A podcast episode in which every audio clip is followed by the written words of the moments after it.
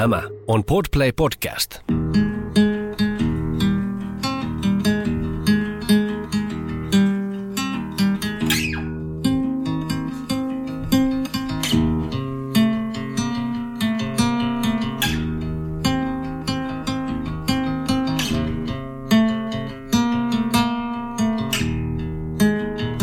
Tervetuloa Sivumennen podcastin pariin. Minä olen Johanna Laitinen Minä olen Jonna Tapanainen, ja tässä podcastissa me puhumme siitä, mistä ei ole puutetta. eli hyvistä kirjoista. Rakkaat kuulijat, mä olen täällä nyt vähän hiljaisena, koska opin juuri uuden tosiasian Johannasta ja hän on kuulemma ollut hyvä käsitöissä. Tai sitten hän vaan valehtelee. Kaikkia me voidaan kirjoittaa menneisyytemme uusiksi. Ja Niin, mä, tota, just mietin, että meidän äh, jakson kirjassa käsitellään muistia ja siinä käsitellään myös sitä, että aina kun sitä niin kun muistoja rupeaa kaivelemaan, niin sitä rupeaa kertomaan tai kirjoittamaan, niin yleensä rupeaa aina myös keksimään samalla. Se on Mutta totta. vastuu on kuulijalla. näin on. Anteeksi, kuulijoilla. Mutta tota, ei ollut mitään susipitkää taukoa, vaan ollaan ihan ihmisiksi yritetty tässä podata, niin olisiko mitään kuulumisia? Mitäs menee? Mulla menee siis ihan hyvin. Minä olen menestyjä. No ei.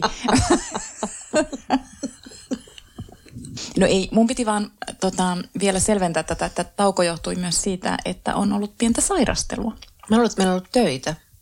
Se on sairasta. niin, no se, se on kyllä sairasta. Mulla molemmat nousti jostain pitkästä pimeästä putkesta ja nyt katsellaan sille myyrän silmin maailmaan, mitä täällä pitää tehdä, jos ei tee töitä. Ja se on kyllä sairasta. Kyllä, mutta siis olen myös katsellut maailmaa ja minulla on aihe, josta minä haluan sinulle puhua. Mä, sä et kysynyt mun kuulumisia, toi just tyypillistä suomalaista, että sä et kysy multa niin vasta, vastaavasti. Minä, minä. Tai niin kuin Jenkeissä, että sillä just, mitä sulle kuuluu, mitä sulle kuuluu. Siis, niin, eli mä skippasin, mä oon vielä nopeampi tässä keskustelussa.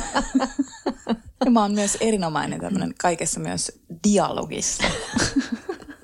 No mä kerron nyt, mitä mulle kuuluu, vaikka multa ei kysytty. Ahaa. Mutta siis äm, mä oon koko marraskuun etsinyt tunteita, tämmöinen perus. Eli mä oon katsonut kauhua tosi paljon. Mä en ole saanut sitä semmoista niin henkistä avantouintikokemusta kertaakaan. Mä oon katsonut tosi paljon kaikenlaisia sarjoja ja, ja leffoja. Sitten mä oon, tota, mä oon ollut semmoisissa juhlissa, jossa mä oon ajatellut, että mä saan semmoisen vapauttavan humalan, joka jotenkin resetoi mun aivot. Ei tapahtunut. Ja sitten mä olen ehkä vähän taas miettinyt somessa ja oikeassa elämässä käymiäni keskustelujen perusteella sitä, että onko oikeastaan meidän ikäisissä tai meidän, meitä vanhemmissa miehissä yhtäkään intersektionista feministiä, vaikka he niin väittävät, vai onko tämä pelkkää kukkua. Mutta en mene tähän asiaan sen syvemmin. Minä palaan siihen, mä, kysyn, mä avaan seuraavan jakson yhdellä kysymyksellä, jota mä en kerro vielä. Selvä. Mutta sä oot jotain muutakin miettinyt. Ehkä. Mm, mutta ehkä toi itse asiassa, toi mitä sanoit viimeksi liittyy tähän, koska mä oon miettinyt tosi paljon opportunismia. Mä oon kiinnittänyt huomiota siis, että musta tuntuu, että tällä hetkellä mä näen kaiken en vaaleanpunaisten linssien läpi, vaan opportunistisen linssien läpi. Mm. Tai siis mä näen joka puolella tällä hetkellä opportunismia. Ja siis äh, oikeastaan se, se alkuajatus syntyi äh, Kanye Westistä, josta en vieläkään ole oppinut käyttämään nimeä J, mutta minulle hän on ikuisesti Kanye West. Mutta siis tiedätte tapauksen, eli Adidas purki erittäin tuottoisan ja monta vuotta kestäneen yhteistyödiilin Kanye Westin kanssa tänä syksynä. Ja tavallaan, tavallaan Adidas siis teki sen, mitä Adidakselta niin kuin odotettiinkin, että Adidaksen kuuluu tehdä. Eli vastuullisessa mielessä, että hän purkaa siis yhteistyön ihmisen kanssa, joka, joka no hän tietysti saa käyttäytyä niin holtittomasti kuin käyttäytyy, mutta sitten, että hän käyttää myös sitä niin kuin valta-asemansa poliittisille viesteilleen ja hänen viimeisimmät poliittiset viestit on ollut ö, ro, niin kuin rasistisia ja, ja antisemitistisiä. Ja se, miksi tämä mun ajatus heräsi tästä opportunismista oli siis se, että sitten kun Adidas ilmoitti tästä yhteistyön päättymisestä ja teki juuri toiveiden mukaisesti, niin sitten mulle, mulle heräsi siitä semmoinen olo, että ö, musta toi ei silti mennyt niin kuin oikein. Ja, ja ehkä niin kuin, tai että siinä oli niin kuin jotain, joka häiritsi mua tosi paljon. Ja mua ehkä mm. häiritsi siis se, että miksi siihen tiettyyn hetkeen asti oli ihan ok tehdä sitä yhteistyötä. Ja miksi sitten yhtäkkiä tuosta noin vaan voi purkaa jonkun yhteistyökuvion. Tehdä sen niin kuin tavallaan julkisesti julkisuudessa. No ei me tietysti tiedetä, kuinka paljon keskustelua on käyty jossain niin kuin, Matkan varrella. matkan varrella tai kulisseissa, mutta siis silti, että se on tavallaan niin kuin, että se tehdään julkisuudessa, eli sillä siis haetaan myös itselle jotain. Että se, niin kuin tavallaan, että siinä ha- haetaan itselle jotain niin kuin selkeästi hyötyä, eikä niin, että se yritys myös ehkä kantaisi tai että se ei vaikka hirveästi kommentoisi, tai että se niin kuin tekisi myös ehkä jotain semmoisia asioita, joista se ei voi julkisesti kauheasti kommentoida, jolloin se saisi ehkä siitä kritiikkiä osakseen. Mutta mik, miksi se niin kuin teki sen tavallaan tollaisella tavalla, jolloin ne halusi vaan saada siitä mahdollisimman paljon hyötyä ikään kuin yritykselle ikävästä tilanteesta, mutta kuitenkin niin kuin mm. hyötyä. Ja tavallaan mä en edes tässä just ajattele sitä, niin kuin, että mitä nyt Kanye Westille niin kuin tässä tapahtui tai miten häntä kohtaan käyttäydyttiin. Hän on erittäin vauras ihminen ja niin kuin, hän ei tarvitse minun huolta, niin mua ei niin kuin, kiinnosta just se osuus, vaan mua niin kuin, jotenkin niin kuin, kiinnostaa se, että mitä kaikkea me sallitaan yrityksille, mitä me niin kuin, odotetaan yrityksiltä ja miksi me odotetaan yrityksiltä tietynlaista käyttäytymistä ja miksi me niin kuin, palkitaan niitä tietynlaisesta käyttäytymisestä. Mm. Et sitten toinen esimerkki mulle tuli mieleen nyt varmaan lokakuussa Ruotsissa tämmöinen Margot, Margot Dies, tämmöinen somevaikuttaja.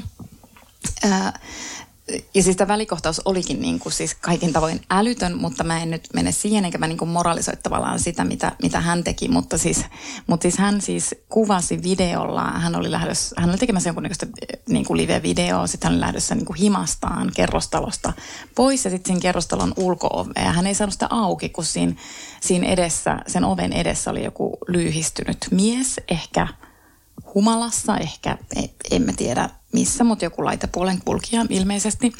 Ja sitten hän jotenkin niin kuin tyrkkii sitä ovea auki ja mun mielestä siinä on jopa hänen lapsensa, siis sen Diesin lapsi mukana. Okay. Sitten hän niin kuin tyrkkii sitä ovea auki ja sitten hän siinä videolla jotenkin vielä siis soittaa hänen personal trainerilleen, eikä siis esimerkiksi niin kuin ambulanssiin tai niin kuin Siis An- anteeksi, mä nauran. Eikö siis oikeasti? Joo, aivan friikki juttu. mutta... Ei esimerkiksi ystävälle, vaan personal trainerille. Ei, personal trainerille ja silleen, että ai kauhean, nyt tämän oven on tukkinut joku tyyppi. No, No sitten tota, no sit tästä nousi ihan hirvittävää haloo, siis ymmärrettävästi syystä sinänsä, mutta sitten kun hänelläkin tietysti on kaikki yhteistyökuvioita, niin sitten ne yritykset niinku välittömästi laittaa poikki nämä yhteistyökuviot hänen kanssaan. Ja siis ehkä siinäkin niin kuin tavallaan, että kun se kaikki tapahtuu niin kuin julkisuudessa, eli sillä niin kuin on olemassa joku yleisö, minkä takia ne yritykset toimii sillä tavalla, kun ne mm. toimii. Ehkä siinä niin kuin tavallaan sellainen koominen juttu, ja nyt mä käytän sellaista sanaa, jota mä en ehkä yleensä käytä, mutta musta se on hyvä sana, koska niin kuin tavallaan, että jos sillä jos sen Diesin toiminta oli niin kuin epäkristillistä, mm. niin mun mielestä myös sen yrityksen toiminta, niin, niin. tai niiden yritysten, koska niitä oli useampia, niin myös se on niin kuin tavallaan epäkristillistä, että sä vaan niin kuin välittömästi käännät selkäsi niin. sille, että mitä niin. toi tyyppi teki, käännän hänelle heti selkäni ja niin kuin, enkä halua olla hänen kanssaan missään tekemisissä. Enkä esimerkiksi niin kuin käydä sitä keskustelua hänen kanssaan jossain niin kuin huoneessa ja sitten vaikka kommentoida julkisesti, että emme kommentoi tätä tämän tarkemmin, mutta... Mm. Tai siis en mä tiedä, mm. mitä ne vaihtoehdot on. Ja siis mun pointti ei tässä edes ole miettiä sitä, mitkä ne oikeat vaihtoehdot olisi. Mutta kun, siinä, mut kun se on niin kuin, siis tavallaan tosi opportunistista. Ja sitten just se, että, että, että siinäkin mä niin kuin, tavallaan kun se on myös niin epäinhimillistä, että sitten tavallaan se, miten nuo yritykset käyttäytyy, niin se ei kuitenkaan ole ehkä sitä, mitä me odotetaan, että miten ihmisten pitäisi käyttäytyä niin kuin mm. muita ihmisiä kohtaan. Mm. Ja sitten myös näiden myötä mä rupesin niin kuin ylipäänsä miettimään tällaista niin kuin aika perustavanlaatuista kysymystä, että miksi me niin kuin nykyään odotetaan joltain niin kuin vaikka jättiyrityksiltä, niin kuin vaikka Adidas. Mm. Miksi me niin kuin ajatellaan, että niiden pitäisi olla meidän jotain niin kuin moraalisia majakoita tai niin kuin jotain. Miksi me ollaan sille, että heillä täytyy olla joku vastuullisuusohjelma sille, että että olisiko niin kuin oikeasti vaan rehdimpää, että ne olisi silleen, että meidän tärkein arvomme on raha. Mm. niin. siis tietyllä niin. tavalla.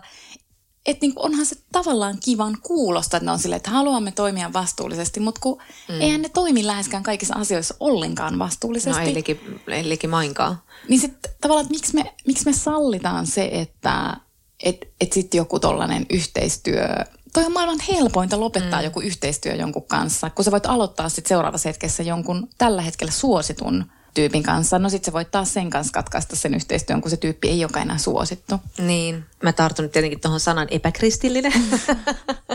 Kuulin eka kertaa tämän sanan sinun suustasi, mutta, mutta totta kai noissa suhteissa tietysti se raha, raha joka liikkuu, että se, se määrittää niitä, että siellä ollaan niin kuin markkinatalouden ytimessä, mutta mun se on ihan hyvä kysymys tuollaisessa tilanteessa, että miksipä vaikkapa tämän ruotsalaisinfluencerin yhteistyöyritykset eivät voivathan he niin kuin myös osoittaa, että ihminen voi tehdä virheen ja oppia siitä ja yhteisötä kuitenkin jatketaan ihan niin kuin normaalissakin ihmissuhteissa, jos nyt halutaan niin kuin ajatella näin, koska kuitenkin siinä vähän aina tällaisissa niin kuin yhteistöissä ajatellaan, että se ihminen se on näkymätöntä se raha, joka siellä liikkuu, että tämä ihminen edustaa tämä brändiä, koska se sopii hänen arvoihinsa, hänen arvomaailmaansa ja tämä ihminen sopii myös sen yrityksen arvomaailmaan, niin, niin saman tien siinä voisi kuvitella, että se näyttäytyy myös niin kuin muille ihmisille, eli nyt käytän sanaa kuluttajille, se näyttäytyy myös heille sellaisena niin kuin, tietynlaisena niin kuin suhteena. Mm. Ja sitten kun se katkaistaan yhtäkkiä, niin se, onkin, se viesti onkin kyllä aika semmoinen samanlainen, että hän, hän kyllä noista negatiivista energiaa aiheuttavista niin. ihmistä eroon. Niin. Virheitä ei sallita ja kaikki tekee virheitä. Indeed.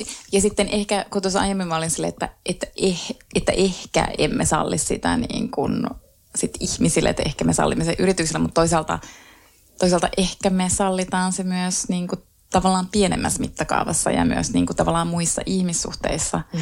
Mutta että mm. jos mä otan vielä lisää esimerkkejä opportunismista, niin nyt seuras, säkin seurasit tosi tarkkaan Jenkki noita välivaaleja. Ja siellähän oli yksi suuri häviäjä eh, tietystä näkökulmasta, ja se oli Donald Trump. Ja sitten niin kuin, että jos tässä ollaan niin kuin vuosia odotettu, että miksi republikaanien puolue ei käännä selkänsä Trumpille, no nyt se sitten tapahtui, mutta se tapahtui vain sen takia, koska mm. hän hävi, niin kuin tietyillä mittareilla hän hävisi noi niin kuin vaalit. Ja sitten mä huomaan, että mä niin rupesi sekin kiristää niin kuin ihan hirveästi hermoa, että ei, toi ei niin kuin näytä ihan kauhean tyylikkäältä, mm. M- mutta ilmeisesti se näyttää, tai siis se on varmasti ihan toimivaa ja se on niin kuin tavallaan just silleen, miten ehkä sit pitääkin tehdä, mutta, mutta et ehkä niin kuin, tavallaan niin kuin opportunismin yksi, yksi niin kuin määritelmä on myös se, että sä haet itsellesi niin kuin etua tietyissä mm. tilanteissa, että sua ei ohjaa arvot, Eli että sä et kestä niin kuin mitään tappioita sen takia, että sä niin kuin toimit niiden arvojen ohjaamana, vaan mm. että sä toimit vaan siksi, että joka ikisessä tilanteessa sä yrität saada sen edun niin kuin käännettyä itsellesi eduksi. Mm. Niin, niin, niin kyllähän se niin kuin nyt, sit, tai se vaan näyttää niin selkeästi just siltä, että toi on vaan se, niin kuin se lyhyen tähtäimen joku voiton tavoittelu. Eli mi, mitkä oikeastaan on niin kuin republikaanipuolueen arvot. arvot. Niin. Ja miksi se ei ohjaa, niin kuin, että jos se ei ohja, jos me odotetaan, että yrityksiä pitää ohjata että arvot, jotain, arvot, jotain niin kuin tennarin teki. Tai siis mä niin kuin mm. ajattelen, että joku Adidas nyt tekee tennareita, niin kuin, mm. mikä niiden arvo siis oikeasti voi edes olla? Olla. siis silleen kuivat jalat ehkä. Tai siis silleen, niin kuin mun mielestä, niin kuin, mutta että ehkä politiikassa me voitaisiin sentään niin kuin toivoa odottaa, odottaa vähän enemmän. M- mutta että onko se myös niin, että että on, onko niinku demokratia niin huonossa jamassa, että me ei niinku politiikassakaan odoteta oikeasti arvoja, vaan me sitten odotetaan joltain yrityksiltä sitä niin. niinku arvo-ohjaavuutta. Niin ja kyllä kun tänään juuri on tullut uutinen siitä, että keskusta on torpannut pitkään valmistelun luonnonsuojelulain hallituksessa ja mennyt opposition kanssa samaan niin kuin nurkkaan, niin kyllä siinä tulee just se semmoinen, niin kuin, että nyt ei tiedä kukaan enää, mikä on keskusta ja mitä se edustaa. Toki tässä nyt puhutaan jostain metsänomistajien edusta, mutta kuka enää haluaa sitä edes semmoiseksi RKP-läiseksi apupuolueeksi hallituksensa, kun se toimii näin lyhyellä tähtäimellä, että nyt on neljän kuukauden päästä vaalit, eli tempoillaan tällä tavalla, niin, niin se on niin vastenmielistä opportunistia. Se on niin lyhyt, lyhyttä politiikkaa. Että... Mm. Se on, ja se on niin kuin tosi tavallaan, se on niin kuin myös just huolestuttavaa. Että sit mä, sitten mä vielä mietin Suomesta noita opportunismin, no toikin oli nyt niin kuin Suomesta ihan tämmöinen niin tuo, tosi mm. tuore mm. esimerkki, mm. mutta sitten sit mä jäin miettimään myös sitä nyt ihan hiljattain tapahtunutta, tämä niin kuin Doven kampanja, mä en tiedä kiinnitit sä siihen huomiota. Joo.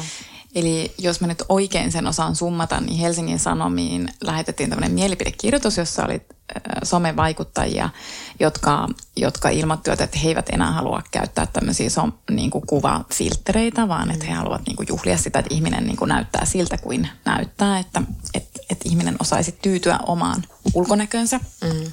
Ja sitten paljastui aika pian sen mielipidekirjoituksen julkaisun jälkeen, että tämä olikin niin kuin Doven, eli tämmöisen saippua-firman, sitä paremmin summata, saippua-firman kampanja. Musta nyt kunnioittava, hei. Ei eikä, sorry. ja tota, ja sitten mä vaan kiinnitin siinä huomiota, että mi- miten niin kuin siinä lähdettiin, kun tämä opportunismi liittyy myös siihen, että se voi olla niin kuin proaktiivista, eli että sä niin kuin tavallaan ihan vaan oman kilven kiilottamisen ilosta kiilotat sitä omaa kilpeäsi, tai sitten, että sä niin kuin reaktiivisesti ikään kuin yritä torjua itsestäsi kritiikin mm. ja, niin kuin, ja niin kuin jotenkin puhdistaa omaa mainetta jonkun kohun takia. Niin tuossa oli ehkä niin kuin merkille pantavaa se, että sit nämä vaikuttajat tosi nopeasti, tietysti he voivat perustella sitä, että heillä on kaikilla se oma yleisönsä. Mm. Ei he ihan hirvittävän nopeasti kaikki lähtivät suuntaamaan sitä viestiä niin kuin sille omalle yleisölleen ja sille yhteistä oli näillä kaikilla vaikuttajilla se, että he eivät nähneet syytä itsessään, vaan että se, että se syy löytyi aina itsen ulkopuolelta. Kyllä. Ja kun Joo. tässä oli mukana siis sekä tämä Dove, eli tämä kampanjan tilaaja ja, tilaaja ja sitten viestintä- tai markkinointitoimisto, eh, niin mä jäin siinäkin miettimään, että toi ei niinku tavallaan juhli mitään yhteistyön arvoja, mm. koska siis yleensä ehkä jos sä niinku arvostat vaikka yhteistyötä, niin sit sä ehkä jossain suljetussa tilassa keskustelisit niin kuin näiden viestintätoimiston ja niin kuin tämän mark- niin kuin kampanjan tilaajan kanssa. Niin kuin siis tavallaan, että mikä meidän yhteinen viesti on, pitäisikö jonkun viestiä kaikkien puolesta? Pitäisikö olla silleen, että me ollaan yhdessä kirjoitettu tämmöinen tiedote, eikä niin, että kaikki tosi nopeasti lähtee vaan putsaamaan niin kuin omaa Mutta tuo nopeus onkin tässä just se, että kaikki pitää tehdä niin nopeasti ja nyt täytyy reagoida välittömästi. Ja nyt tehdään se reagointi ihan sama miettimättä kuinka tarkkaan, että miten tässä pitäisi niinku tulla ulos ja kenen kanssa tämä asia pitäisi oikein pohtia läpi. Niin. Ja sitten mä oon niin miettinyt, että onko se oikein, kun kaikki sitten sanoo, että mut kun somessa pitää vaan olla nopea, mutta sille, että mut kun me itse tehdään se some, mm. niin voisiko joskus ihan kokeilla sitä silleen, että mm. on Palaan sille, nyt että, tähän viikon vanhaan minä, asiaan. Niin, niin, tai siis silleen, että minä aion nyt nukkua yön yli. siis että voisiko niin kuitenkin ottaa semmoisen pienen riskin, et niin kun, koska nekin on arvoja, mm. niin kuin hitaus tai harkinta on mm. myös mm. arvo. Mm. Ja jos me ei käytetä niitä eikä niin kuin toimita koskaan niiden mukaisesti, niin se tarkoittaa, että niitä arvoja ei ole olemassa. Ja mm. niin kuin mun mielestä nämä esimerkit jos osoittaa, että niitä arvoja ei vaan tällä hetkellä niin kuin Niin. oikeasti ole olemassa.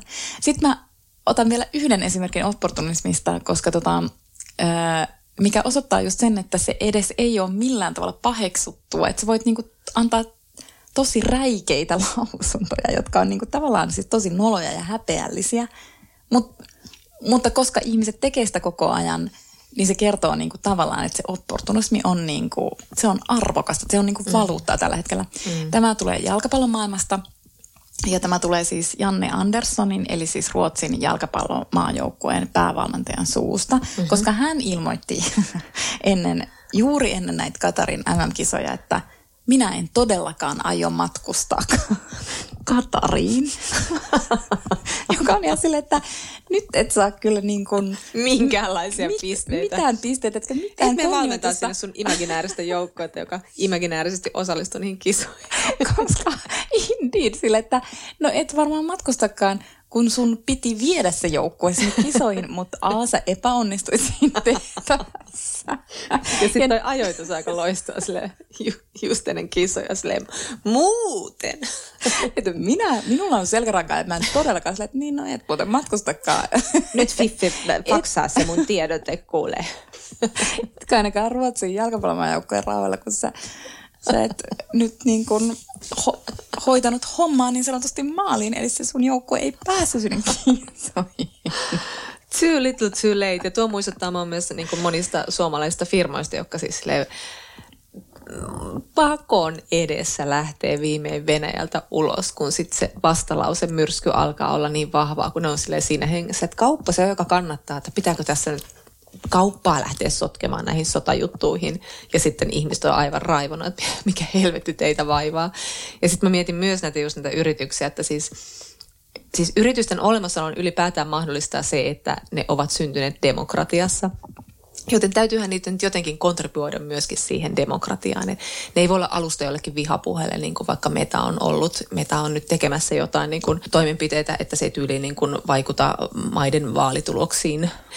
Jos puhutaan nyt liberaalisesta demokratiasta, niin kyllähän siihen kuuluu semmoinen vastuullisuus ja sosiaaliset arvot ja Totta kai yrityksen perusperiaate on tuottaa voittoa, mutta sitten voidaan myös keskustella siitä, että mikä se, mikä se voiton määrä on, mikä on riittävä voiton määrä, pitääkö se joka vuosi kasvaa, voisiko se niin olla joku tietty taso ja sitten se kontribuoisi vaikka yleiseen hyvinvointiin. Ja siis yrityksen syntyi aikoinaan siitä, että ajatus oli siitä, että ne niin kuin tuottaa yhteistä hyvää yhteiskunnalle – kunnes yhtäkkiä niistä tulikin tämmöisiä omia entiteettejä, jotka saattaa olla niin isoja, että ne on isompia kuin kansakunnat ja ne on niin kuin omia kansakuntia ja ne tavallaan voi niin kuin vaikuttaa, niin kuin just nämä isot, isot tota, teknologiajätit, että ne voi vaikuttaa muihin demokratioihin, niin paljon enemmän pitäisi käydä keskustella siitä, että mikä, mikä se on oikeastaan se yritysten rooli ja mikä se niiden etiikka on.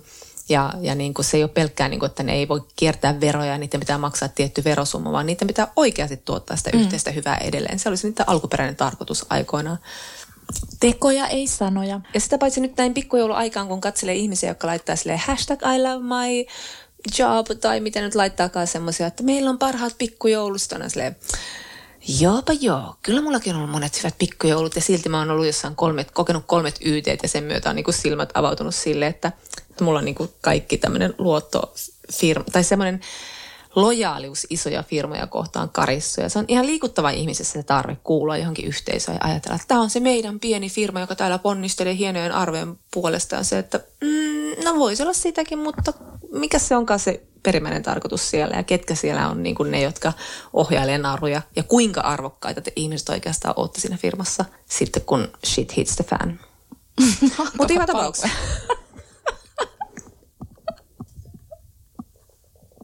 Mutta mulle tuli vielä tuosta pikkujoulusta vielä, että mä tänään katsoin ja ehkä, ehkä myös tota, ää, Metasta, joka on niin kuin massiivinen yritys, mutta katsoin tänään Instassa Kylie Jennerin ää, Insta-postausta, jossa heille on tullut joulukuusi kotiin. Sitten mä oon tälleen, että nyt tää on liikaa nyt on vaan niin kuin oikeasti liikaa. Se joulukuusi on liian iso. Siis, se ei ole enää norma- normaalin näköinen. Mä en edes ymmärrä. Käy nyt katsoa se kuva. Käykää kaikki katsoa se. Mutta siis se on ihan järjettömän iso. Ja mä oon että kun oikeasti jossain pitäisi olla joku raja. Mutta niitä rajoja ei tällä hetkellä ei, ole. Ei. Niitä ei oikeasti ole. Ei niin. Ja sitten tavallaan se joulukuusten koristeenkin määrä. Mä oon silleen, että kun, että kun toi on niin kuin jonkun pienen valtion niin kuin bruttokansantuotteen verran rahaa menee Kyllä. siihen heidän niin kuin joulukuusen Kyllä. koristeluun. Se on niin kuin, et se on vaan niin kuin liikaa. Se on liikaa. Ei pysty edes käsittelemään tätä. Missä minimalismi? niin siis siitä, siitäkin on paljon puhetta, mutta... Niin, no, mutta, se mutta ei, ei se ole niin kuin... Tavallaan, joo. Että kyllä mä oon niin viime aikoina miettinyt, että kyllä me voidaan itseämmekin tässä huijata silleen, että... Niin voidaan. Niin, Mä näin arvot, myös... sille, että nyt on niinku poliittinen ja arvojen aikakausi. Sille, että no enpähän mä oikeastaan tiedä. no mitä sä oot miettinyt? Muuta kuin Kaikki on liikaa. No mä voin kertoa nyt meidän siis jakson kirja. Meillä on kirjakin siis tässä jaksossa. Se on, se on tota niin, ruotsalaisen Kerstin Ekmanin Sudenjälki, josta me puhutaan. Ja tämä siis kertoo tämmöisen niin kuin Krohpy 70 Ulfin, joka on... Nyt Ulfi oli ihan... Ne ei mua naurattaa tämä, vaan siis en, en tietenkään asennoitunut tähän näin, paitsi vähän. Mutta siis joka tapauksessa metsästyksen johtaja ja asuu pienellä paikkakunnalla ja täyttää 70 ja kohtaa suden ja sitten kaikki muuttuu. Ja tämä sopii hirveän hyvin sellaisten kirjojen niin kuin yhteyteen, joita mä oon tässä nyt niin kuin lueskellut vähän niin kuin aika jännästi sille lomittain, siis kolme kirjaa, Elisa Aaltolan esseitä eläimistä, sitten Sami Keto, Enemmän kuin Sapiens ja Riikka Kaihovaara, Vieras eläin ja muita luontokappaleita. ja nyt on just ilmestynyt Salla Tuomivaara ja Laura Gustafsson ja muiden tekijöiden tämmöinen niin koneen säätiön tukema hanke. Ja siinä on tämmöinen kirjainen julkaistu, jota, jonka nimi on Voiko eläintä kertoa? Ja sitten Gustafssonilta tulee muuten myös keväällä sitten tämmöinen Mikään ei todella katoa romaani, joka keskittyy siis ihmisten ja muiden eläinten välisiin suhteisiin. Ja siis tämä kertoo nyt vaan tästä ilmiöstä, että nyt tämä on tosi pinnalla tämä, tämä, että ihminen pohtii suhdettaan toislajisiin ja tämän, tästä väiteltiin tuolla Helsingin kirjamessuilla myös ja tämä on mun tosi kiehtova aihe. Tähän kiinnitti myös mun huomion kesällä ää, sukupuolen tutkija Leena Rossin haastattelu, kun hän sanoi, että samalla tavalla kuin aikoinaan naistutkimus oli ollut hänelle vallankumouksellista, niin nyt tämmöinen posthumanistinen ajattelu on ollut hänelle sellainen toinen niin kuin uusi tapa tavallaan tutkia valtaa ja että sitä sovelletaan myös niin kuin lajien välisyyteen. Mun tuntuma on se, että siis nuoret intersektionaaliset feministit varsinkin niin kuin seksuaali- ja sukupuolivähemmistöt on tosi niin kuin paljon jo ottanut sen niin kuin sorron juurisyyt huomioon, että ne kaikki ulottuu totta kai on ollut aina ekofeministejä ja muita, jotka on miettinyt sitä, miten sukupuoli ja eläinten äh, riistäminen liittyy toisiinsa, mutta että sitten niin nämä nykyisessä intersektionissa feminismissä, varsinkin nuorilla, on kyllä tosi vahvasti se semmoinen solidaarisuus toislaisia kohtaan.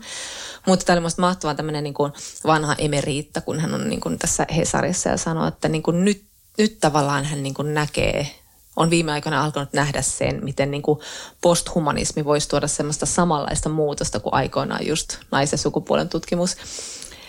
On siis tosi loogista, että tämä aihe kiehtoo nyt just kun me eletään ilmastokriisiä ja me eletään tätä aikaa, jolla lajeja kuolee, niin se on tietenkin niin kuin tavallaan ihan loogista, että me ruvetaan miettimään sitä, että miksi ihminen tai, tai tätä posthumanistinen ajattelu on jotenkin niin vahvaa nyt ja se näkyy kirjallisuudessa ja taiteessa, että miksi oikeastaan ihminen on nostanut itsensä niin vahvasti luonnon ja eläinten yläpuolelle ja minkä takia sitten se vieraantumisen tunne, miten me ei niin kuin huomata, miten vahvasti se haittaa meidän omaa hyvinvointia. Että sitten on ehkä vaikea tunnistaa sitä tunnetta, mutta se on siellä. Se ehkä niin kuin se semmoinen niin kuin ymmärrys siitä, että tämä ei ole mennyt ihan oikein ja mä mietin paljon semmoisia niin kauhuleffoja, josta niin kuin jos nyt ajatellaan vaikka linnut, että, että pelko siitä, että luonto kostaa, niin se on musta ihmisessä aika niin kuin semmoinen syvällä oleva pelko, koska siis se kosto on niin oikeutettu ja se on niin pelottava, että se, se ajatus siitä, että luonto voisi kostaa, luonto voisi tulla ja eläinlajit voisi tulla. Tästähän on tehty paljon niin kuin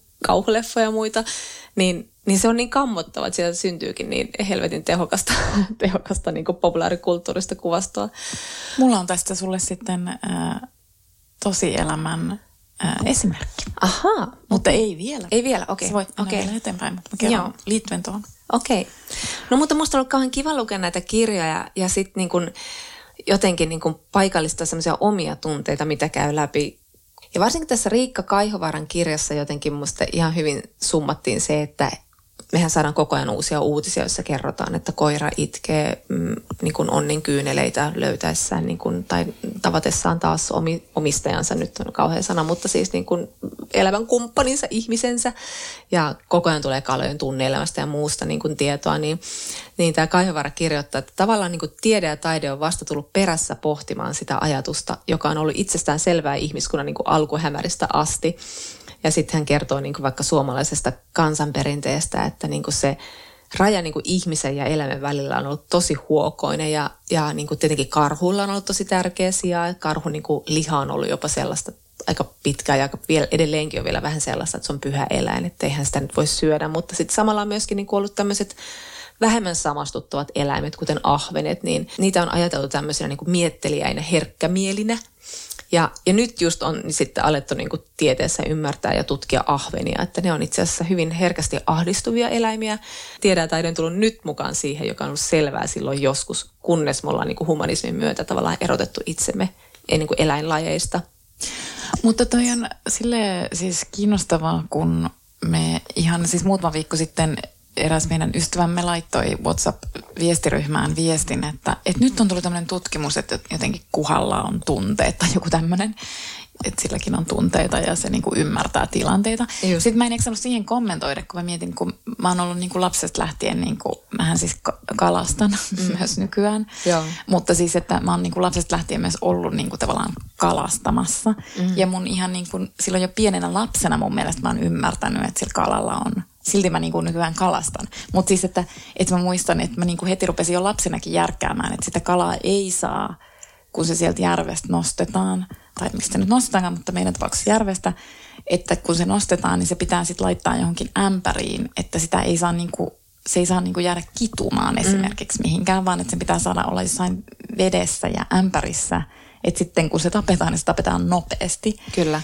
Ja se oli niin kuin tavallaan, että mulle se on ollut kans just niin kuin, tavallaan et ei, sun, ei sun tarvitse mitään tiedettä lukea siihen, Niinpä. kun se vaan pitää katsoa sitä kalaa, niin kuin, että miten se käyttäytyy. Jos sä nakkaat sen jonnekin veneen pohjalle, mm. niin sä näet, että se kamppailee niin kuin elämästä. Eli se, että se kittuu. Kyllä, kyllä. Ja voi olla, että se tosissaan sitten päätyy niin kuin pannulle, että se tapetaan. Mm. Mutta siis silti niin kuin, tavallaan jotenkin se Kyllä. E, tuli vaan mieleen tuosta nyt tuosta Kaihuvaaran, että se onkin niin, että jos sä oikeasti niin kuin kalastat vaikka ja sä näet niitä kaloja, niin sä myös niin kuin tavallaan ymmärrät, että... Joo, ja on itse asiassa hauska, se Kaihuvaaran kirja itse asiassa alkaa esimerkillä siitä, että hän on kalastamassa. Ja hän käy kaikki nämä samat tunteet läpi, että mm. et, mutta mehän ollaan niin kuin totuttu järkeistämään vaikkapa jotenkin kanojen ja kalojen, koska ne on molemmat semmoisia, joihin me ei samastuta millään lailla. Mm. Ne ei katso meitä semmoisella niin kostealla, ruskealla silmällä. Niin me ajatellaan, että ne on refleksejä, jotka vaan niin kuin, jolle ei ole mitään tekemistä niin kuin vaikkapa aktuaalisen kivun tai jonkun tunnelman tai pelon, kuoleman pelon kanssa. Se on mm. ehkä niin kuin debatable, kuinka paljon kuoleman pelkoa siinä vaiheessa tunnetaan, mutta on jotenkin vaikea ajatella, että ei tunnettaisi, mm, koska niin. tiedetään niin kuin sijoista teurastamoissa, niin. minkälaista kuolemanpelkoa siellä tunnetaan. Sieltä tuntevat ennen sitä, sitä teloitusta, mistä tuli tämä sana, no tuli, tuli ihan oikea sana. Mutta siis joka tapauksessa, että jotenkin niin kuin, tämä Kaihovara muista niin näistä jotenkin ehkä taitavin argumentoi, ja vaikkakaan mä en ollut monessa asiassa samaa mieltä, mutta hän niin kuin just puhuu siitä, että meidän on pakko niin kuin elääksemme tämän syyllisyyden kanssa rakentaa semmoisia uskomusjärjestelmiä, jotka tukee sitä meidän toimintaamme. Että me voidaan just ajatella, että minä olen ihminen, joka olen vaikkapa vegaani, mutta minä kalastan. Tai minä, minä syön niin kuin ruokaa, jota minä kalastan. Meidän pitää niin kuin tosi paljon järkeillä sitä, koska meidän pitää koko ajan niin kuin oikeuttaa se, se, että me olemme osa sitä niin kuin väkivaltakoneistoa, joka syö toista mm. eläintä. Sitten me koko ajan yritetään miettiä, että miten me niin kuin tätä, tätä järkeistetään. Me mietin paljon tätä syyllisyyttä, mikä, että miten painava asia se on oikeastaan, vaikka me ei sitä aktiivisesti varmaankaan ajatella, koska me ollaan kuitenkin totuttu ajattelemaan silleen niin kuin, mä muista ketä Kaihovara tässä siis siteerasi tässä kirjassa, että me ollaan tavallaan jääty ilman sellaista kulttuurista strategiaa käsitellä eläinten tappamista ja kuluttamista ja sen takia meidän pitää koko ajan kehitellä näitä tämmöisiä niin kuin niin kuin ajatuksia siitä, että mit, miten minä toimin, mikä on minun mielestäni oikein ja, ja vaikka se samalla tarkoittaa semmoista niin kuin syvää vieraantumista ja sellaista niin kuin, niin kuin jatkuvaa kognitiivista dissonanssia. Mä mietin tätä paljon myös silloin, kun Mä jouduin, tota, mulla oli keväällä semmoinen tilanne, että mä jouduin siis viemään mun kissan tota, eläinlääkärille ja niin kuin varasin hänelle eutanasian. Ja, ja sitten sit kun mä itkin, niin mä huomasin, että musta tuli koko ajan sana anteeksi. Niin kuin, mä vaan toistin koko ajan sanaa anteeksi, anteeksi, anteeksi. Ja sitten mä mietin, että mikä tämä on, että mä en pahoitellut sitä eutanasiaa, koska se oli tavallaan ainoa vaihtoehto. Mutta mä niin kuin pahoittelin sitä, mulla on se valta, jolla mä voin päättää sen eläimen kuolemasta että se oli liikaa. Ja sitten mä jotenkin pahoittelin vaan sitä vallan epäsymmetriaa meidän välillä, että mä oon se meidän suhteessa, joka päättää, että nyt sinä kuolet itse asiassa. Nyt minä varaan tämän ajan, että torstaina kello 11 sinä kuolet. Niin, että se on sun päätös. Niin, niin. kyllä. Niin, mä jäin miettimään tuossa niin ehkä tota ja sitten vielä sitä Kaihovaaran pointtia, että onko niinku, nyt mä itse asiassa liitän tässä vähän niin kuin teen semmoista siltaa sinne op opportunismiin ja sinne mm. vähän niin kuin, että mitä ne yritykset vaikka niin kuin tekee. Että sitten niin koko ajan sille, että kun me olemme tässä näitä vastu- meillä on tämä vastuullisuusohjelma ja mm. me ollaan niin kuin vastuullisia, vaikka se ei niin kuin mitenkään liity vaikka niiden ydin toimintaan. Et silloin mä ymmärrän sen vastuullisuusohjelman, että se liittyy siihen yrityksen ydintoimintaan. Mutta jos, ei niinku just, jos on joku tennarin tekijä, mm. niin miten sä niinku liität siihen jotain ihan muita arvoja? Tietysti vastuullisuusohjelma tarkoittaa sitä, että sä et teetä sillä bangladesilaisella köyhällä lapsella sitä Niin, sitä mä en tarkoita. Ei, vaan, sitä, vaan, vaan niin kuin, sitä, että, niin että, että meidän firmaamme ohjaa. Mikä tämä teidän arvoläppähorina niin, on? Niin, ei, siis ei tollaista, koska toihan on tosi konkreettista ikään kuin sit semmoista mitä arvotyötä niin. ja mitä pitääkin tehdä. Mutta siis, mutta semmoista enemmän semmoista niin kuin julistusmaista ohjelmaa ulospäin, joka ei välttämättä just liity siihen ydintehtävään. Mutta että tuossa mä niin kuin mietin, että kirjoittiko se Kaivara vaikka siitä, että entäpä jos olisi niin kuin rehellinen mm. tavallaan. Ja niin kuin, että tuossa että sun kissan tapauksessa sä olit niin kuin tavallaan rehellinen, että mm. et sä tunnustit, että mistä siinä on niin kuin kysymys. Mm.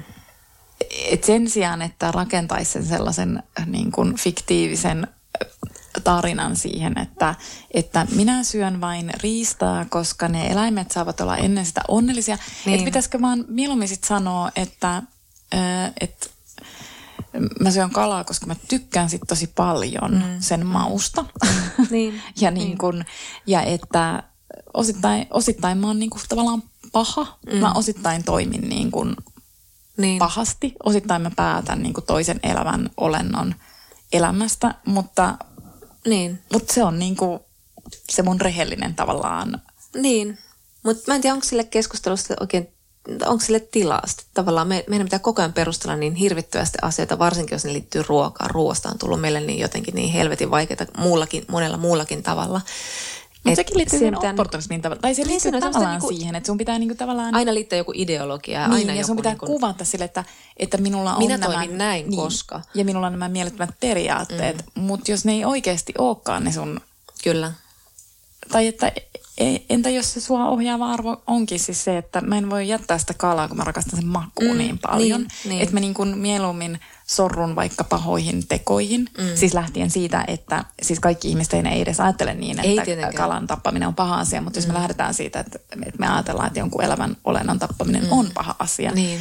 niin silloin tavallaan, että ehkä niin kuin freesimpää olisi vaan tunnustaa se, että, että minä toimin näin mm. äh, kulinaristisista syistä ja tiedostan myös, että tässä on niin kuin ongelmallinen puoli. Mutta mä en pysty... Te, niin Mutta kuin mä luulen, että me ollaan niin, niin monta vuosikymmentä niin kuin päätetty tavallaan tehdä sitä erontekoa eläimiin, että se on ihan aika helppoakin tehdä toi.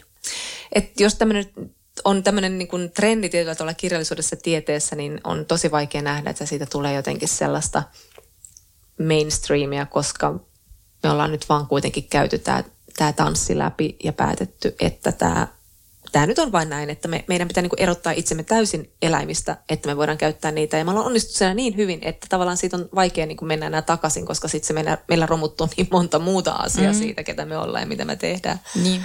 Tosin mä mietin, että ehkä se Leena, Leena ja Rossi on siinä oikeassa, että sitten, koska kyllä niin kuin Suomessakin sanotaan vielä 80-luvullakin, no itse asiassa muistan vielä 90-luvulla, itse asiassa 2000-luvullakin, mm. että tuntui täysin mahdottomalta ajatella, että vaikka joku Helsingin Sanomat, tai no en mä tiedä, kyllä, kyllä niin kuin feminismiä käsiteltiin silloin mediassa, Niin, mutta, että, kyllä, mutta että silleen, kyllä. että se olisi ollut joku semmoinen joo. niin kuin mainstream-aihe, On. se tuntui täysin utopistiselta. Kyllä, joo joo. Eli siis tavallaan tuossa voi myös olla semmoinen niin kuin utopian paikka. Ja ehkä se mun pointti on se, että, että, tai siis ehkä toinen pointti siinä on se, että mun mielestä ihmisille tekisi ihan hyvää myös tunnustaa, että me ollaan niin kuin pahoja. Mm, mm. Koska niin kuin nyt, nyt tällä hetkellä tuntuu, että meidän pitää koko ajan todistella sitä, että me ollaan oikeasti ihan hyviä. Että, että kaikki nämä minun valinnat, niin kuin minä pystyn nämä perustelut niille antamaan, Just että ne niin. vaan osoittaa sen, että mä oon hyvä. Mutta kun mä oon silleen, että mutta ehkä me ei olla hyviä. Mm. Ja me tehdään koko ajan Niin, ristiriitaisia koko- valintoja. Niin, ja me tehdään että oikeasti tosi pahoja tekoja. Ja ehkä voisi myös sanoa silleen, että niin, että kun mä oon paha, eikä se tarkoita sitä, että sitten vaan tuudittautuu mm. siihen tunteeseen eikä yritä olla parempi, vaan että ehkä pitäisi lähteä siitä, että minä olen paha. Nyt mulle tulee tämmöisiä kristillisiä termejä, kun mä olen silleen, että, että ehkä voisi sanoa, että minä olen syntinen. Niin, aivan. Minä olen syntinen. Se sopii tähän. Niin, mutta että minä yritän niin kuin niin. toimia paremmin. Siis semmoisena ajatuksena vaan, että sen sijaan, että todistelee mm. olevansa niin kuin koko ajan hyvä, Niin. ehkä tekee hyvää tunnustaa, että en mä ehkä ole niin hyvä. Mm. Paitsi minä olen erinomainen käsitöissä, mutta niin. mä en Niin. tarkoittanut hyvää sillä tavalla. mä tarkoitin moraalisena toimijana. Siis käsitöissä on kysymys taidosta. Toi on totta ja se, se on ehkä niin kuin vähän väsyttävääkin tässä, tässä, mutta mä silti ajattelen kyllä, että niin kuin on tosi vaikea, mulla on koko ajan sellainen olo, että elämä on niin ristiriitasta ja me ei voida mitenkään kukaan irtisanoutua tästä systeemistä, joka perustuu tälle. Se perustuu myös eläinten hyväksikäytölle, se perustuu niin kuin, että sille, että tuotantoeläimiä hyväksikäytetään tuossa niin vaikka nurkan takana, mutta myös sille, että toisella puolella maailmaa lapset kaivaa kobolttia meidän älypuhelimiin, että tavallaan että meidän koko maailma rakentuu sille hyväksikäytön ja riiston systeemille, niin tavallaan siinäkin tilanteessa on vaikea tunnustaa sitä, että on paha, koska on vähän se, että mutta miten tässä, miten tämä, tämä maailmahan toimii myös tällä tavalla, että miten tästä voi niin kuin jotenkin tehdä minkäänlaista yksilöllistä valintaa, vaan niin kuin irtisanoutua joistain niin kuin asioista ja sitten olla sille, että no, tätä mä nyt kuitenkin jatkan, koska tämä nyt menee mun elämään. Ja sitten se jatkuva paine siitä, että ei elä ihan arvojensa mukaisesti kuitenkaan, Mm. koska se tulee kuitenkin niin, niin esille. Musta tämä Riikka Kaihovaara kirjoitti just tästä syyllisyydestä hyvin. Hän sanoi, että niin kuin, samalla tavalla niin kuin Kafkan oikeusjutussa Josef K. tuntee sitä epämääräistä syyllisyyttä ihmisyydestään, niin samanlaista tunnetta tuntee nykyihminenkin. Rikoksesta, jota emme osaa nimetä, kuulemme oikeussalin eteisen kuminan, odotamme nuijan kopahtavan, elämme kuin tuomitsevan katseen alla, tietämättä kuka katsoo ja miksi. Entä jos se katse on eläimen katse? Hän kirjoittaa. Mm. Mutta Niin.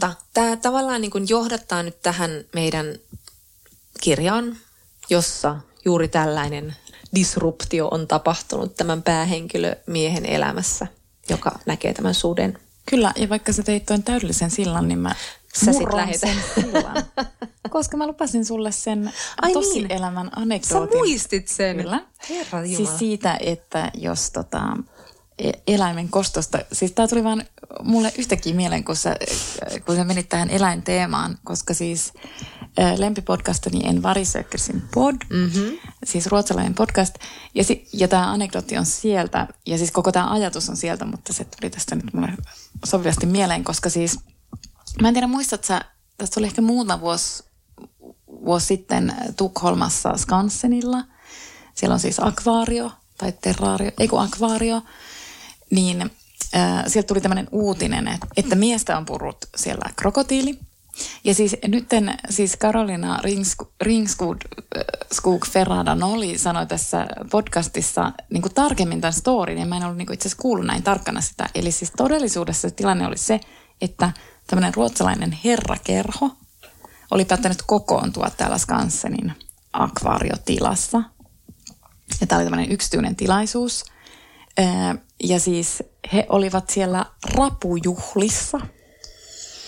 Eli siis he söivät tällaisia niin kuin meren eläviä akvaarioiden ympäröimänä.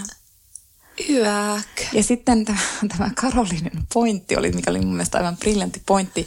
Tämä liittyy myös nyt siihen äh, Kylie Jennerin äh, joulukuuseen, koska, koska hänen pointtinsa oli se, että, että tämä oli siis merkki Jumalalta se krokotiilin purema.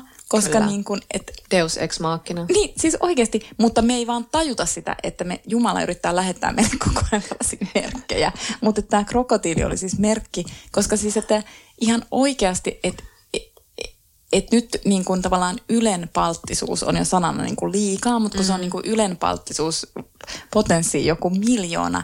Että siis, et ensinnäkin, että meillä on siis herrakerho, eli että nämä tyypit päättää sulkea siis puolet niin kuin ihmiskunnasta sen kerhon ulkopuolelle. Mm-hmm. Ja toki sitten tehdä rankemmin myös sitä valintaa Tai sanoisin 99 prosenttia. niin. varakas herra. niin, kyllä. Sitten, että hän päättää järjestää siis rapujuhlat akvaarioiden ympäröimänä. Eli käytännössä, ja tämä on siis tämän äh, Ferranonolin ajatus, mä en voi ottaa tätä omakseni, mutta kun se sanoi siinä podcastissa, että käytännössä he söivät siis näiden akvaarion suljettujen, eli siis niiden tyyppien, joilta on viety kaikki vapaus ja niin kuin luontainen ympäristö, niin he syövät heidän sukulaisiaan siinä, siinä pöydässä. Ja toi, toi on niin kuin tavallaan röyhkeyden huippu. Ja sitten siinä illan aikana käy niin, että krokotiili siis Miten puree- helvetissä on? No siis me emme tiedä, miten näin kävi, mutta siis se käsi on nyt amputoitu. ja Hmm. minä näen. No en nähnyt se Siis ihan oikeesti? Jolla sitten, sillä miellä ei ole enää sitä toista kättä. ja mä oon oikeasti myös sitä mieltä, että tämä on, että, että coming. Ferrano oli, oli oikeassa, että se on merkki Jumalalta. Että siis, niin kuin, nyt tää on niin, niin kuin Tai tämä- universumista tai uni- joltain. No okei, no mä en nyt en pakota teitä kristinuskoon, mutta siis... mutta, mutta kuitenkin merkki jostain ylempää, että et nyt, nyt, niin kun, nyt tässä niin kun menee raja, mutta ihminen ei vieläkään tajua. Ei, ei, ei, ei. No niin, mutta mä oon siis tosi pahoillani, että mä äh, katkaisin tämän sillan, Tämän sillan. Mut, sen mutta, sillan. mutta ei me voida jatkaa tästä ihan luontevasti nyt tähän kirjaan, joka siis, olen ilmeisesti sanonut se jo pari kertaa tässä, mutta joka siis, niin kuin, jonka koko teema liittyy siihen, että ihminen tajuaa yhtäkkiä yhteytensä toislaiseen olentoon. Eli tässä tämä 70 metsästäjä Ulf nähtyään suden kokee sellaisen niin kuin valtavan järisyttävän elämänmuutoksen ja kaikki hänen niin kuin koko elämänsä arvot menevät uusiksi, varsinkin liittyen metsästämiseen ja siihen, mitä hän niin kuin on harjoittanut. Mitäs me nyt sanotaan Charleston Ekmanista. Oletko sinä hänestä, oletko sä lukenut mitään häneltä aikaisemmin? Mä oon itse lukenut häneltä vain yhden romaanin aiemmin. Mä rupesin just miettimään sitä, Se on yksi enemmän kuin minä. että se saattoi olla julkaistu 90-luvulla tai 70-luvulla. No, sä luit sen heti, kun se tuli ulos. Joko mä luin sen heti, kun se tuli ulos, tai hieman jälkeen.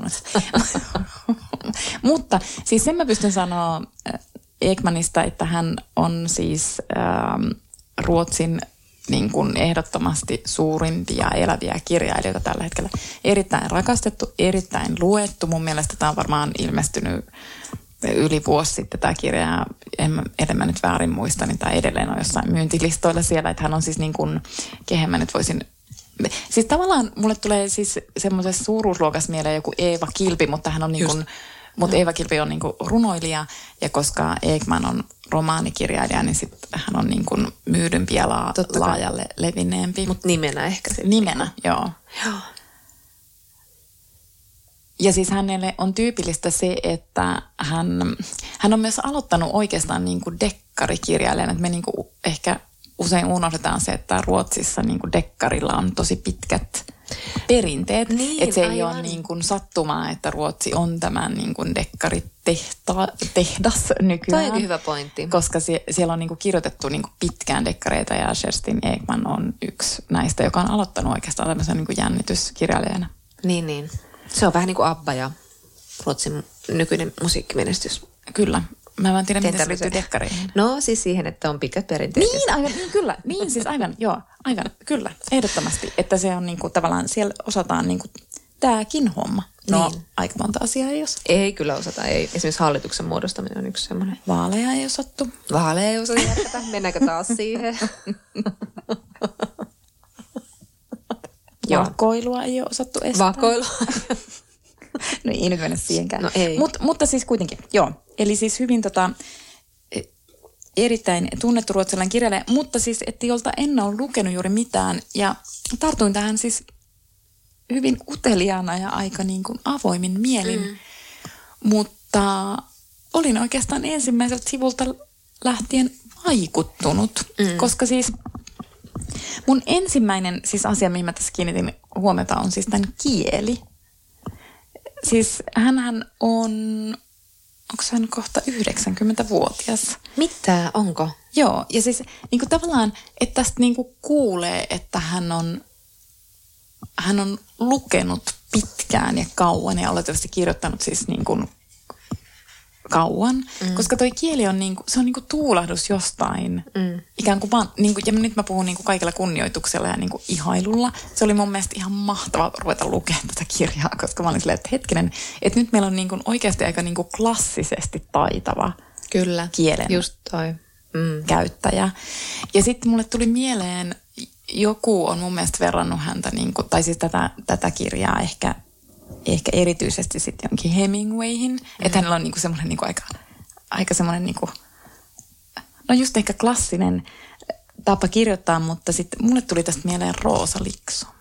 Okei. Aika in- jännittävää. Niin, siis ei niin kuin tavallaan tietysti, kun Roosa Liksom kirjoit- käyttää niin kuin meidän kieltä. Kyllä, mutta kyllä, että- joo, joo.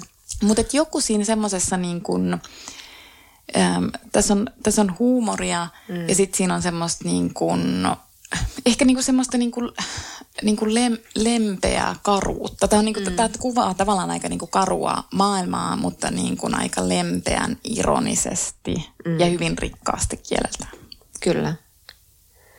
Mä mietin ehkä ekana, tämä tuli niin kuin ihan näistä ennakkoarvioista, kun moni kiitti tätä avioliittokuvausta tässä kirjassa. Ja sitten mulla tietenkin tuli lähti tämmöinen niin vastakarvainen lukutapa heti liikkeelle, että tämähän on hirveän historiaton ja mitä, mitä siellä on tapahtunut, mutta tavallaan mä menin siihen omaan ansaani, mitä mä oon aina vaatinut, että olisi kirjallisuudelta, että mä haluan, että sinne jää se joku mysteeri, että mitä, minkälainen se liitto on ollut, miten, miten niin kuin lapset liittyy tähän ja mitä kaikkea on ollut. Ja tämähän nähdään koko ajan tämän Ulfin kautta. Hän tekee havaintoja vaimostaan, mutta sieltä niin kuin koko ajan voi ottaa poimia semmoisia pieniä havaintoja, että ahaa, tämmöinen tämä suhde on. Ahaa, ja kyllähän sanoi joitain asioita hyvin suoraan, mutta jotkut asiat vaan ilmenee siitä, siitä avioliittokuvauksesta. Että tämä on niin kuin tietyllä tavalla tavallinen avioliitto. jos voi sanoa tavalliseksi avioliitto, joka on hyvin tasainen ja arkinen, joka pyörii iltapäiväkahvien ja tietyn sellaisen, niin kuin, ei nyt ehkä muodollisuuden, mutta rituaalien ympärillä. Ja, ja tässä on sitten tämä, tämä musta kuvataan ihanasti, en muista missä kohdassa, mutta tämä Ulf kuvaa Ingaa, että tätä hänen vaimoa, että kuinka hän siellä puuhailee niin kuin joku pikkulintu koko ajan touhua, ihan koko ajan touhua. Ja hän todella koko ajan touhua. Hän ompelee, tekee ruokaa, tekee ihan koko ajan jotain. Hän on myös se niin kuin voima, joka tavallaan, niin kuin, mä mietin just, että mitä tämä Ulf olisi ilman tätä Ingaa, Ingaa, joka niin kuin osoittaa hellyyttä jollain niin kuin hillo voi leivillä, tai sitten Ingaa, joka yrittää tulla iholle jossain niin kuin hotellilomalla ja yrittää vähän muistella, että muistat kun oltiin siellä reissussa ja sitten tanssittiin tangoa ja Ulf tietää mitä Inga haluaa näillä puheillaan ja tällä läheisyydellä, mutta Ulf ei pysty eikä halua eikä kykene. Ja sitten Inga jää aina siihen, niin kuin hän mieluummin teeskentelee vaikkapa nukkuvaa kuin että mm. hän niin kuin lähtisi mihinkään intimin kanssakäymiseen. Että sieltä rakentuu kuva tämmöisestä avioliitosta, jossa niin kuin tämä nainen on rakentanut oikeastaan niin semmoisen niin pikkulintamäisesti semmoisen pesän, jossa tämä mies muhii ja sitten ei millään, niin kuin, en mä tarkoita mitenkään niin kuin patriarkaattisella tavalla, mutta totta kai patriarkaattisella tavalla, mutta että tämä mies on hirveän lempeä ja arvostaa tätä vaimoa ja heillä on hyvin niin kuin tämmöinen, hän kertoo, että he välillä ottavat yhteen ja heille tulee hankauksia, mutta sitten he elävät elämää, tavallista elämää, kunnes Ulf näkee suden. Mutta mä tykkäsin kyllä tästä sitten, kun mä aloin pikkuhiljaa niin kun keskustella itseni kanssa, että, että itse asiassa tämä on aika kiinnostava avioliittokuvaus. Mm. Ja niin. tämä nainen jäi tässä kyllä tosi kiinnostavaksi tyypiksi. Niin, ja sitten ehkä just toi, mitä sä sanoit siitä, että kun se on se Ulfin näkökulma, että mulki oikein niin vahvistui tämän kirjan myötä, että miten jyrkkä se raja on. Ja sehän me tunnistetaan kaikki itse asiassa omasta elämästä. Että se, että mitä sä näet itsesi ulkopuolella – ja mitä sun sisäpuolella on. Että siis tässähän on niinku kokonainen universumisen Ulfin sisällä. Kyllä. Ja se niinku niin. tosi paljon pitää siellä myös sisällä, mitä se ei just vaikka kerro sille edes sille Ingalle. Ja siis ehkä niinku suurin juttu on se, että se ei kerro sitä, että se on nähnyt sen suden, mm. joka niinku teki siihen mielettömän suuren vaikutuksen, mutta se päättää vaan niinku kantaa sitä semmoisena niinku ikään kuin salaisuutena. Kyllä. Ei tule oikeita hetkeä niinku, kertoa sitä, kunnes, kunnes sitten tulee oikea hetki. Mutta niinku, tavallaan just se, että, että me eletään niinku kahdessa maailmassa. Siis mun mielestä mm. kirjakuvassa ihan mielettömän hienosti sitä. Me eletään kahdessa maailmassa. Joo, toinen maailma on se, mm. mikä on meidän sisäinen maailma. Ja se oikeasti on sisäinen ja se melkein on niinku tavallaan melkein käsin kosketeltava tässä kirjassa. Ja sitten sen siellä toisella puolella on se, se meidän ulkopuolinen maailma. Just niin. Ja toi on niin totta. Ja sitten tässä kirjassa se todella kaappaa se miehen sisäinen interiöörin maailma kaiken. Että sitten sieltä niin välillä puhkoo se ulkomaailma siihen, niin kuin kaikki muut sen kyläyhteisön ihmiset ja Inga ja kaikki muut. Mutta että me todella vahvasti ollaan kyllä sen miehen siellä omassa sisäisessä avaruudessa. Ja sitten, että se ei välttämättä edes se Ulf tässä kirjassa, niin kun, sehän ei välttämättä, niin kuin sekin me tunnistetaan itse. No itse asiassa liittyen myös tuohon aiempaan, mitä puhuttiin, että me saatetaan käyttäytyä eri tavalla kuin mikä se meidän sisäinen mm. Niin kuin ehkä toive tai halu mm. on. Mutta sitten me ei vaan niin kuin jotenkin ja niin kuin tässäkin tulee just se, että, että se, se selkeästi niin kuin rakastaa sitä Ingaa. Siis sillä tavalla kuin 50 vuoden aviolit, että ehkä se ei ole mikään sellaista säkenevää rakkautta, mutta se on niin kuin aika liikuttavaa sellaista niin kuin todella vahvaa kiintymystä. Mm. Mutta se ei niin kuin just pysty muuttaa sitä sen omaa käyttäytymistä, vaikka sen, vaikka sen joku sisäinen niin kuin, mm. se niin kuin tietää sen, mm. se tiedostaa sen. Mutta silti se ei niin kuin pysty täysin vastaamaan siihen ehkä mitä se Inga toivoisi. Eikä se ole mikään, mikään tuon kirjan pääpointtikaan. Ei edes. olekaan, mutta, mutta ainakin niin kuin hän, hän huomaa kuitenkin, mitä niin kuin huomaa, ympärillä kyllä. tapahtuu, mutta hän niin kuin tekee niitä selkeitä päätöksiä, että nyt mä teeskentelen nukkuvaa tai nyt mä en mm. niin huomaa tuota asiaa ja nyt mä näen hänen huolestuneen katseen ja muuta vastaavaa. Mutta mut, musta on mahtavaa, että vaikka tämä Ulf ei uskalla tai pysty kertomaan siitä, että hän on nähnyt sen suden, niin tämä Inga vaistaa, että, että asiat on niin muuttuneet, jokin on pielessä. Ja tämä Inga on ollut siis opettaja, joka tuntee kieliä ja tarttuu semmoisiin pikkudetaljeihin. Ja, ja tässä kirjassa Ulf sanoo, että, että kun Inga päättää yrittää keksiä tälle miehelle jotain puuhaa, kun hän päättää eläköityä, että no käy läpi niitä sun jahtipäiväkirjoja ja vaikka kirjoita niistä jotain. Ja sitten tämä Ulf sanoi, että Minkä pahuksen takia pitäisi lukea kaikista, jotka on tappanut? Inga oli pitkään vaiti, sitten hän sanoi, sanoitko kaikista, jotka? Ennen olisit sanonut kaikesta, minkä? Ja sitten tämä Ulf, mm. Ulf tajuaa, että tämä vaimo on tajunnut, että hän ei enää ajattelekaan sitä riistaa semmoisena semmosena yhtenä entiteettinä, joita hän nyt voi vaan tappaa, vaan he ovat yhtäkkiä, heistä on tullut yksilöistä, mm. yksilöitä ja niin kuin oikeita olentoja. Ja sitten hän niin viitaten siihen pari jaksoa sitten, kun puhuttiin tästä niin kielen militarisoitumista ja siitä, miten sotilaat puhuu asioista, niin, niin sitten Ulf alkaa pohtia, että, että puhuvatko sotilaat sodassa kaikesta, minkä olivat ampuneet, vai oliko heissä vielä sen verran inhimillisyyttä jäljellä, että he sanoivat he, jotka tapoin. Niin tota, musta vaan niin kuin hyvin mm. tuotiin esiin, että tämä nainen kyllä, tämä vaimo kyllä tuntee miehensä, mutta vaikka ei vielä tiedäkään, mitä on tapahtunut, mikä tämä järsyttävä tapahtuma on, joka on muuttanut hänen niin kuin katsantokantansa tähän. Niin. Ja sitten tota, vaan mietin, että miten toi Ekman niin kuvaa ihmistä ja miten se kuvaa sitä Ulfia. Että se tekee kyllä, niin kuin, tämä on niin kuin, ihan järjettömän taitavasti kirjoitettu kirja. Siis että niin kuin, niin kuin näin varmautteista kirjaa pääsee kyllä harvoin mm. lukemaan, mutta kun siinä on, siinä on myös se, että miten se tavallaan niin kuin ikään kuin se, se, että se Ulf tietää, että se Inga tuntee hänet. Mm. Ja sitten, että se niin kuin, tavallaan siellä sisäisessä maailmassa se, se niin kuin pakottaa sen Ulfin ajattelemaan ajatuksia, jotka se tietysti sitten joutuu paljastaa lukijalle. Mm. Niin kuin, tavallaan se ei paljasta niitä sille Ingalle, mutta se paljastaa ne lukijalle. Ja siinä oli mun mielestä ihan mahtava kohta, missä tulee myös semmoista taustatarinaa, just semmoista ei täyttä niin kuin heidän historiansa kuvausta, mutta ihan vaan välähdys jostain taustasta ja silleen, että hetkinen, mitä tämä kertoo tästä ihmisestä? Ja ei se kerro mitään, se kertoo vaan siis sen, että no hän on ihminen. Mutta kun siinä just paljastuu se, että yhtäkkiä se Ulf tajuu, kun se pitää sisällään sitä storya, että hän näki sen suden, niin sitten se tajuu, kun hänelle tulee sairaskohtaus, olihan se nyt siinä kohdassa, mutta siis kuitenkin, että se on just kertomassa sille Ingalle sitä suden kohtaan. Aivan, joo, kyllä. Mutta sitten tuleekin niinku tavallaan yhtäkkinen niinku keskeytyminen siihen storyin ja sitten se Ulf tajuu, että no varmaan se Inga nyt kuvittelee, että hän olisi halunnut kertoa, että hän on pettänyt sitä kyllä. Ingaa. Joo. Ja sitten se, niinku se hänen sisäinen ajatuksensa jatkuu vielä siihen, että paljastuukin, että hän onkin pettänyt sitä. Kerran tai kaksi. Kerran tai Ei voi kaksi. muistaa. Ja sitten että se vielä niinku, kuitenkin muistaa niistä storeista jotain. Että sitten se niinku, tavallaan semmoisilla niinku pienillä välähdyksillä, siis tämä kirja kertoo myös todella paljon muistamisesta ja muistoista ja niin edelleen, mm. mutta mut, siinä niinku tavallaan just semmoiset välähdykset jostain menneisyydestä, että mm.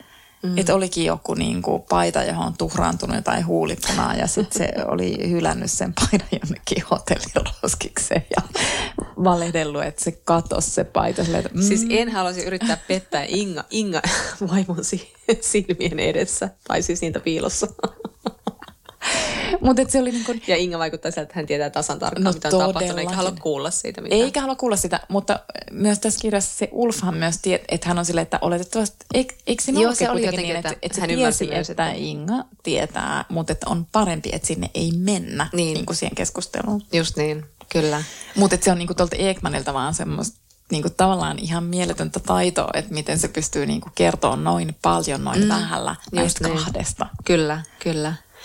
Ja sitten musta tässä oli niinku mahtava tämä muisti ja muistamisen kuvaus, kun mä mietin sitä, miten just näistä jahtipäiväkirjoista, kun hän alkaa sitten kuitenkin tutkia niitä ja hän muistelee joitain vaikka ensimmäisiä kohtaamisia jonkun riistan kanssa, oliko se nyt jänis ja muuta. Ja hän tuntee tosi vahvoja tunteita, hän, niinku, hän saa ihan tosi vahvat muistikuvat siitä. Ja sitten hän menee siihen siihen jahtipäiväkirjaan ja siellä niinku, tavallaan se tarina kertoo ihan eri juttua tai se tarina on tietenkin kirjattu sille metsästäjämäisesti.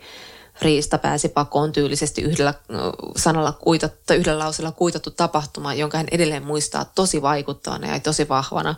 Että tässä oli jotenkin semmoinen niin kuin hauskan erilainen, erilainen tapa tavallaan, että niin kuin käsitellä muistia, että ne on itse asiassa aika todellisia ne semmoiset muistijäljet, joita on jäänyt mieleen. Ja sitten kun niille löytää semmoista todennusta, niin se, että se ei kerro samaa tarinaa kuin sun oma muistijälki, niin se ei tarkoita sitä, että se dokumentti on oikeassa, vaan se sun oma muistijälki saattaa itse asiassa ollakin oikeassa. Ja, ja tietenkin tällä Ulfilla ne saattaa vääristyä sen takia, että hän alkaa yhtäkkiä ajatella niitä eläimiä eri tavalla kuin mitä hän on aikaisemmin ajatellut. Siis toki, niin. Mutta siinäkin mä mietin, että, tai sitten se, se muistijälki just on tosi oikea, mm. mutta sitten, että se on kirjoittanut ne ää, muistiinpanot lapsena niin kuin se on ajatellut, että siihen tavallaan lajityyppiin kuuluu. Eli siihen, että jos sulla on joku riistapäiväkirja, niin että se lähes mitään Sille, että tunsin tunne, sydämeni niin, ei sinne mitään kun... emootioita laiteta, vaan niin. sinne raportoidaan Kyllä. asiat. Ja niin kuin ehkä lapsi myös tietää, että joku aikuinen voi milloin tahansa tulla lukeen ne. Niin.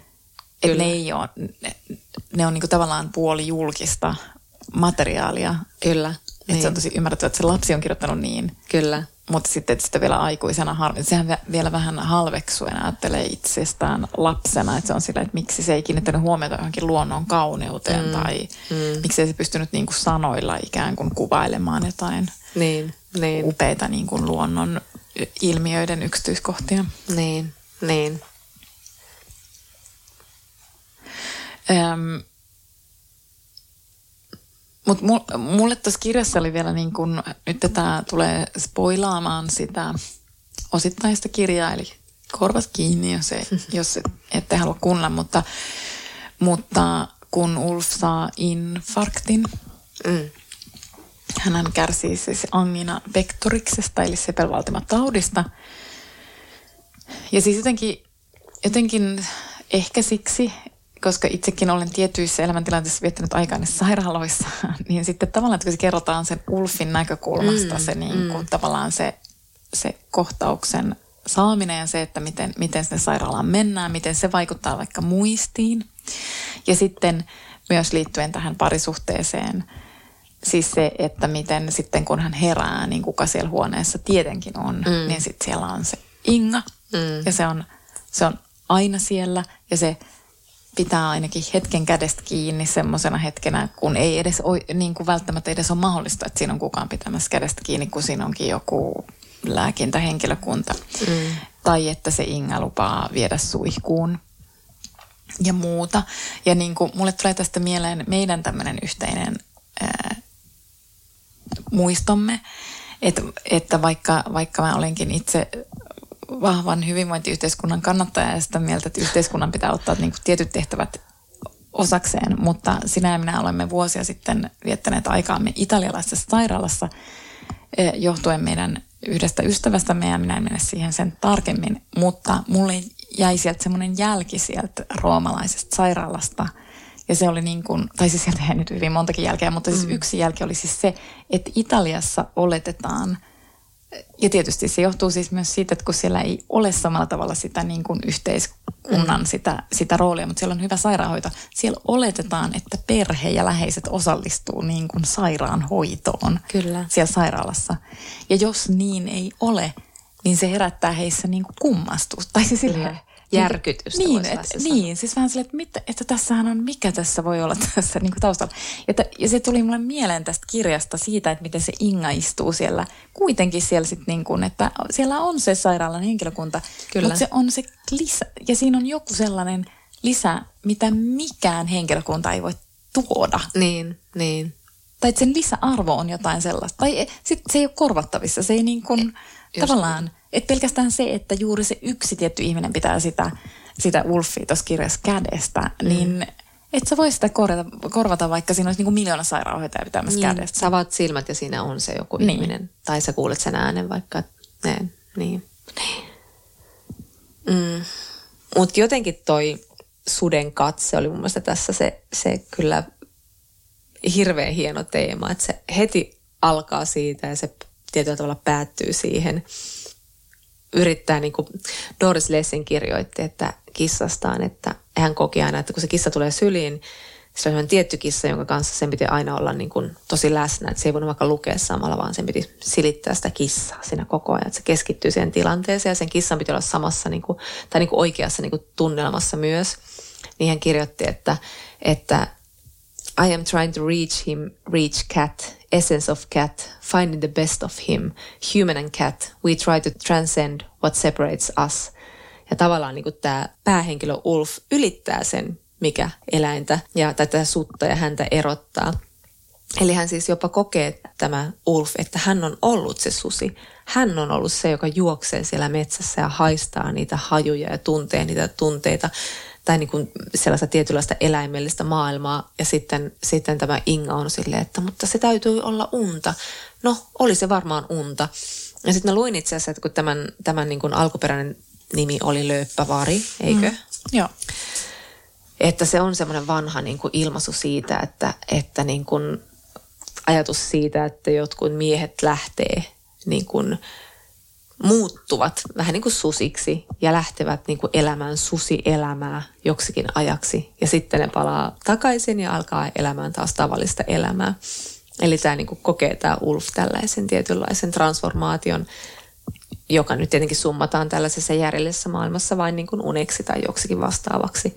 Mutta hän kokee sen tosi vahvasti mm. ja sitten se ehkä kertookin siitä, että hän kokee tämmöisiä, niin kuin, paitsi tämä, tämä infarkti, niin hän myös niin kuin menettää ihan tajuntaansa, kun hän niin kuin joutuu vintille sellaisten niin kuin täytettyjen metsästettyjen eläinten päiden joukkoon ja se on, hän kokee sen niin vahvasti, että hän niin kuin siis oksentaa ja menettää mm. tajuntansa, että hän on niin kuin jotenkin siirtynyt siihen maailmaan sen suden katseen kautta.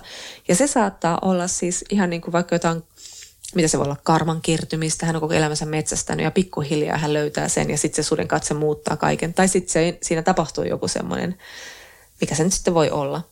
70 kriisi. en tiedä mikä se on. Hän ei hankkinut moottoripyörää. Mutta hän, hän, hän alkoi juosta metsissä. Et musta oli kiva, kun tämä loikkas kuitenkin johonkin vähän semmoiseen Joo, joo, jo, johonkin niin kuin, toismaailmaiseen niin, myöskin. Että... Mistä tulee itse asiassa mieleen ehkä Hankangin vegetaristi tietyllä tavalla. Ehkä, kyllä. Niin. Ja sitten mulle tulee paljon mieleen myös toi Aja Aurasi vainojaiden luitten yli Holka Tokartsukin, niin, tämä mistä me puhuttiin joo. myös. Tässä tuli tosi paljon jotenkin, se liittyy ehkä myös vanhoihin ihmisiin, mutta myös siihen sellaiseen eetokseen niin. luonnosta ja susista ja luonnonsuojelusta ja ihmisestä. Kyllä. Suosittelemme. Sano, uskaltaisin sanoa. kyllä, kyllä lukea voi. Hei, saanko sanoa vielä yhden jutun, koska olin sen kirjannut tänne minun muistiinpanoihini. Mm-hmm. Musta oli ihana, ihana tota, niin, yksityiskohta susista. Tässä Sami Kedon kirjassa hän puhuu, kun puhutaan tästä avioliittokuvauksesta tässä kirjassa – ja siitä tasaisuudesta ja siitä elämän ikämittaisesta sitoutumisesta, niin Sami Keto muistuttaa tässä kirjassa, tämä voi olla monille niin kuin, mm, niin kuin vanhaa tietoa, mutta mulle ei. Hän sanoi, että ihminen on niin kuin tulkinut susien elämää omasta näkökulmasta ja semmoista tosi rajatuista tutkimusnäkökulmista ja ajatellut, että susilaimuus aina elää tämmöisiä niin kuin alfa-uroksia ja sitten on kaikenlaisia beta, beta-naaraita ja ties mitä, joita alistetaan ja, ja se on niin kuin jatkuvaa semmoista veristä taistelua siitä, että kuka johtaa sitä laumaa. Mutta päinvastoin itse asiassa, että se on niinku semmoinen pikemminkin semmoinen ydinperhe tai perhe, jossa on niinku vanhemmat. Ja joo, ne vanhemmat vähän niin kuin se on niin vähän niin kuin ydinperheessäkin. Vanhemmat alistaa lapsia, vanhemmat on hierarkisesti ylempänä niitä lapsia, niin se niin, niin kuin toimii ihan samalla logiikalla. Mutta sitten saat, siitä saattaa tulla myös uusi perhe, että jos tämä vaikka, nämä on niin monogaaminen pariskunta, jotka yleensä elää koko elämänsä yhdessä, mutta jos kumppani vaikka kuolee, niin sitten se toinen susi saattaa ottaa uuden puolison, jonka myötä perheeseen saattaa tulla uusia lapsia, biologisia lapsia tai ottolapsia, ja sitten sitä muodostuu semmoinen uusi perhe, että se tavallaan niin kuin elää ihan niin kuin eri tavalla kuin on susista ajateltu, että ne on jotenkin tämmöinen tosi, tosi verinen joukko. Ja musta oli kauhean niin kuin ihana, ihana jotenkin ajatus, koska susiviha on niin valtavaa meidän yhteiskunnassa, mm. vaikka meillä on joku 200 suutta, suutta tuolla metsissä, jotka on kohta niin sukurutsasia, että eihän niistä niin kuin meidän ekosysteemi kokee valtavia muutoksia sen jälkeen, mutta joka tapauksessa täällä muista niin kuin ihana, ihana jotenkin niin kuin välähdys siihen, että me ymmärretään niin paljon myös luonnosta päin helvettiä, mm. koska meillä on ne tietyt tarinat ja tietyt käsitykset ja tietyt fiksatut mielikuvat siitä, mitä vaikkapa joku eläin on ja mitä se voi vaikka ymmärtää. Amen. Ja nyt mä voin syödä tämän piparin, jota mun on pitänyt koko ajan säästää tässä, että mä roussukuttelisin ikävästi ihmisten korviin. Mutta Eli hyvää näin. pikkujoulua. Hyvää pikkujoulua ja tulossa vielä joulujakso. Ja nyt kun mä sanon näin, niin ei varmasti tule. Niin se on totta. Kiitos, hei.